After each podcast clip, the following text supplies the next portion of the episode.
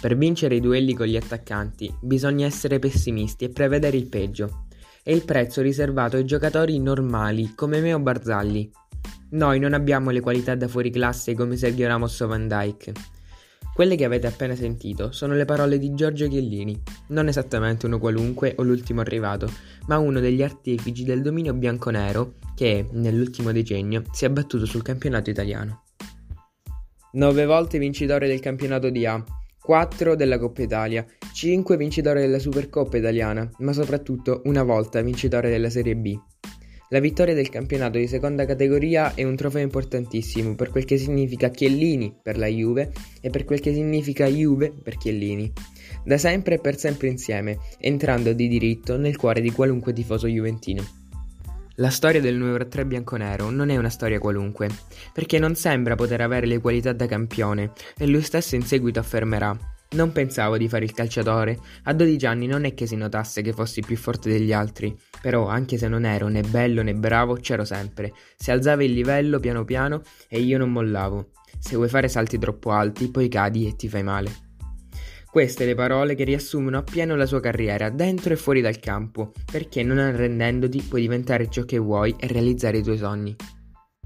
È un normale giovedì di agosto e in una qualche sala di un ospedale di Pisa stanno per nascere Giorgio e Claudio, due gemelli che da quel momento entreranno a far parte della famiglia Chiellini, aggregandosi a papà Fabio, mamma Lucia, ai due fratelli e ad una sorella.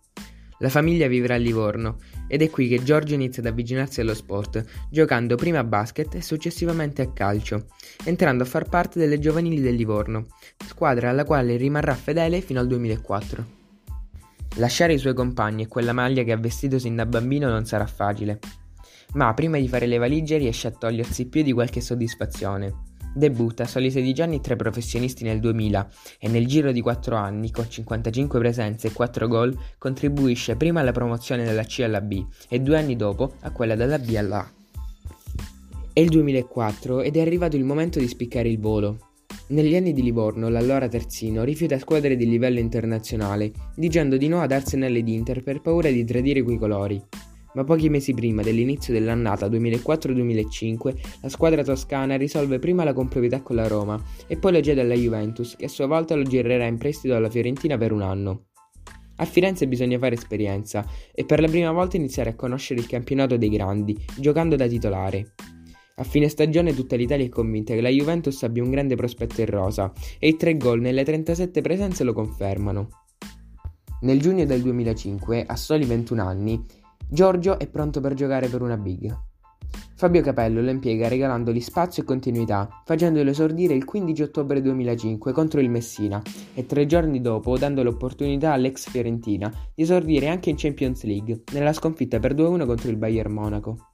La stagione terminerà con una Juve prima vincitrice del campionato e poche settimane dopo declassata in B, causa Calciopoli, devastando in pochi giorni l'intero calcio italiano. Quando ti ritrovi ad essere uno dei migliori giovani del campionato e probabilmente d'Europa, pensi di poter e di dover spaccare il mondo, vincere tutto e giocare nelle competizioni più importanti, o almeno di immaginare presenze in campionati di alto livello e non sicuramente di ripartire dalla B con una squadra rivoluzionata e abbandonata dalla maggior parte dei suoi top player. Questi pensieri porterebbero chiunque a cambiare casacca e i vari Ibrahimovic, Cannavaro, Emerson, Turam, Zambrotta e Vieira ne sono la dimostrazione.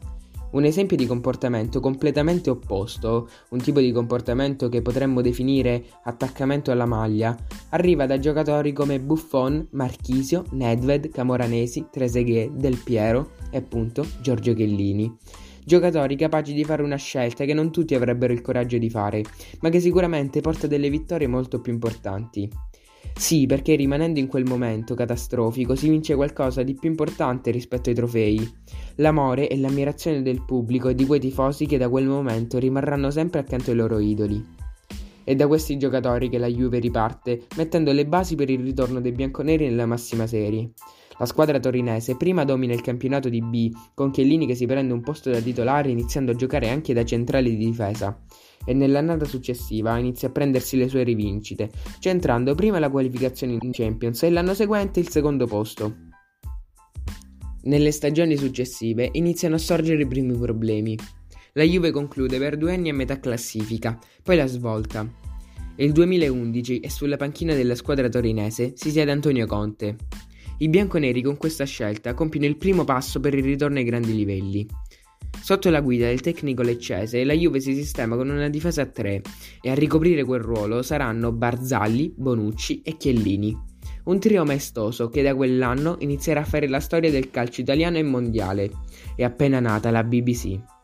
Sarà proprio quel trio, un grande buffon tra i pali, un Pirlo rinato e le fantastiche idee di gioco di Conte, che permetteranno alla squadra bianconera di tornare a conquistare il tricolore. È il primo campionato messo in bacheca da Giorgio Chiellini e questa volta nessuno può portarglielo via. Nell'estate del 2014 però qualcosa cambia. Da un giorno all'altro il tecnico che aveva riportato lo scudetto a Torino per tre anni consecutivi dalle dimissioni. La frattura tra l'allenatore e la dirigenza è diventata insanabile e in panchina si siede, tra le polemiche dei tifosi, Massimiliano Allegri, ex allenatore del Milan, che alla fine del suo mandato stupisce tutti, mettendo in bacheca 5 campionati e 2 medaglie d'argento in Champions. Di queste due Chiellini salterà alla prima finale persa contro il Barcellona per un infortunio muscolare, ma riuscirà a giocare quella a Cardiff nella sconfitta contro il Real Madrid. Una svolta importante nella carriera di quello che ormai è diventato uno dei più grandi difensori di sempre arriva nella stagione 2018-19 con l'addio alla Juventus di Buffon, che lascia la pesante eredità da capitano al numero 3, visto come un senatore e una bandiera da tutta la dirigenza bianconera. Bisogna pensare alla prossima stagione e al nono scudetto consecutivo da vincere per migliorare ancora una volta questo record pauroso. Il profilo scelto dalla società è quello di Maurizio Sarri. L'ex Napoli cerca il suo primo campionato di Serie A e per centrare l'obiettivo decide di affidarsi al suo capitano, Giorgio Chiellini. Sarà proprio lui ad inaugurare la stagione con un gol alla prima giornata contro il Parma che consentirà la vittoria dei bianconeri. Ma la gioia durerà poco, solo sei giorni più tardi in allenamento è costretto a lasciare il campo. L'esito dell'infortunio è dei peggiori, il crociato è rotto e la stagione finita. A 35 anni un infortunio così grave per molti può avere solo una chiave di lettura. La carriera di Chiellini sta per finire e il ritiro alle porte. In un periodo complicato come quello che passa la Juventus nel corso di quella stagione, rimanere fuori per l'ex Fiorentina è straziante, ma sa che deve lavorare e deve farlo nel migliore dei modi. I suoi compagni hanno bisogno di una guida e lui appena può torna in campo per dare una mano agli allenamenti del reparto difensivo. Nel frattempo la Juventus non trova fortuna in campionato, la Lazio è una delle più forti degli ultimi anni e i bianconeri riescono a salvare l'annata probabilmente aiutati dalla pandemia, che blocca il campionato e taglia le gambe agli uomini di Inzaghi, che al rientro non ne hanno più. La vecchia signora vince così il nono campionato consecutivo, ma la cosa più romantica è che in tutti e nove c'è un solo fattore comune, Capitan Chiellini, l'unico ad essere sempre presente. L'inizio dell'annata, tuttora in corso, lo vede ancora una volta devastato da problemi muscolari e non. La Juve gioca male e perde punti importanti anche contro squadre di basso livello, trovando difficoltà soprattutto in una fase difensiva che non sembra essere più capace di proteggere la porta come aveva fatto fino a quel momento. Giorgio torna alla diciottesima giornata e lo fa da titolare. A San Siro si gioca Inter-Juve e il diretto avversario del numero 3 è Romelu Lukaku, uno dei più importanti attaccanti in forza nel campionato italiano. I due lottano spalla a spalla per tutta la partita. Scivolate meravigliose, interventi magistrali e un pizzico di astuzia non sono sufficienti per evitare una sconfitta pesante. Al termine della partita sarà proprio lui a prendersi le responsabilità di tutta la squadra e a presentarsi di fronte ai giornalisti. Lui che aveva appena concluso la sua prima partita da titolare dopo settimane di assenza e lo aveva fatto nel migliore dei modi, annullando completamente uno degli attaccanti più forti in circolazione. Da quelle dichiarazioni sono passate quattro giornate e in queste settimane nella squadra allenata da Pirlo si è visto un grande miglioramento, anche e soprattutto in fase difensiva. Questo miglioramento è dovuto grazie a un grandissimo Chiellini, che con la sua solidità concede ai compagni di reparto molta più tranquillità nel difendere e nell'impostare la manovra. E ora chissà se la Juventus con questa solidità ritrovata riuscirà a tornare in corsa per lo scudetto. Quando respingo un tiro o salvo un gol ho una scarica di adrenalina e una gioia diversa dal segnare, non è paragonabile. Emozioni indescrivibili, momenti di tensione e adrenalina che nessun altro ruolo e nessun altro sport concedono.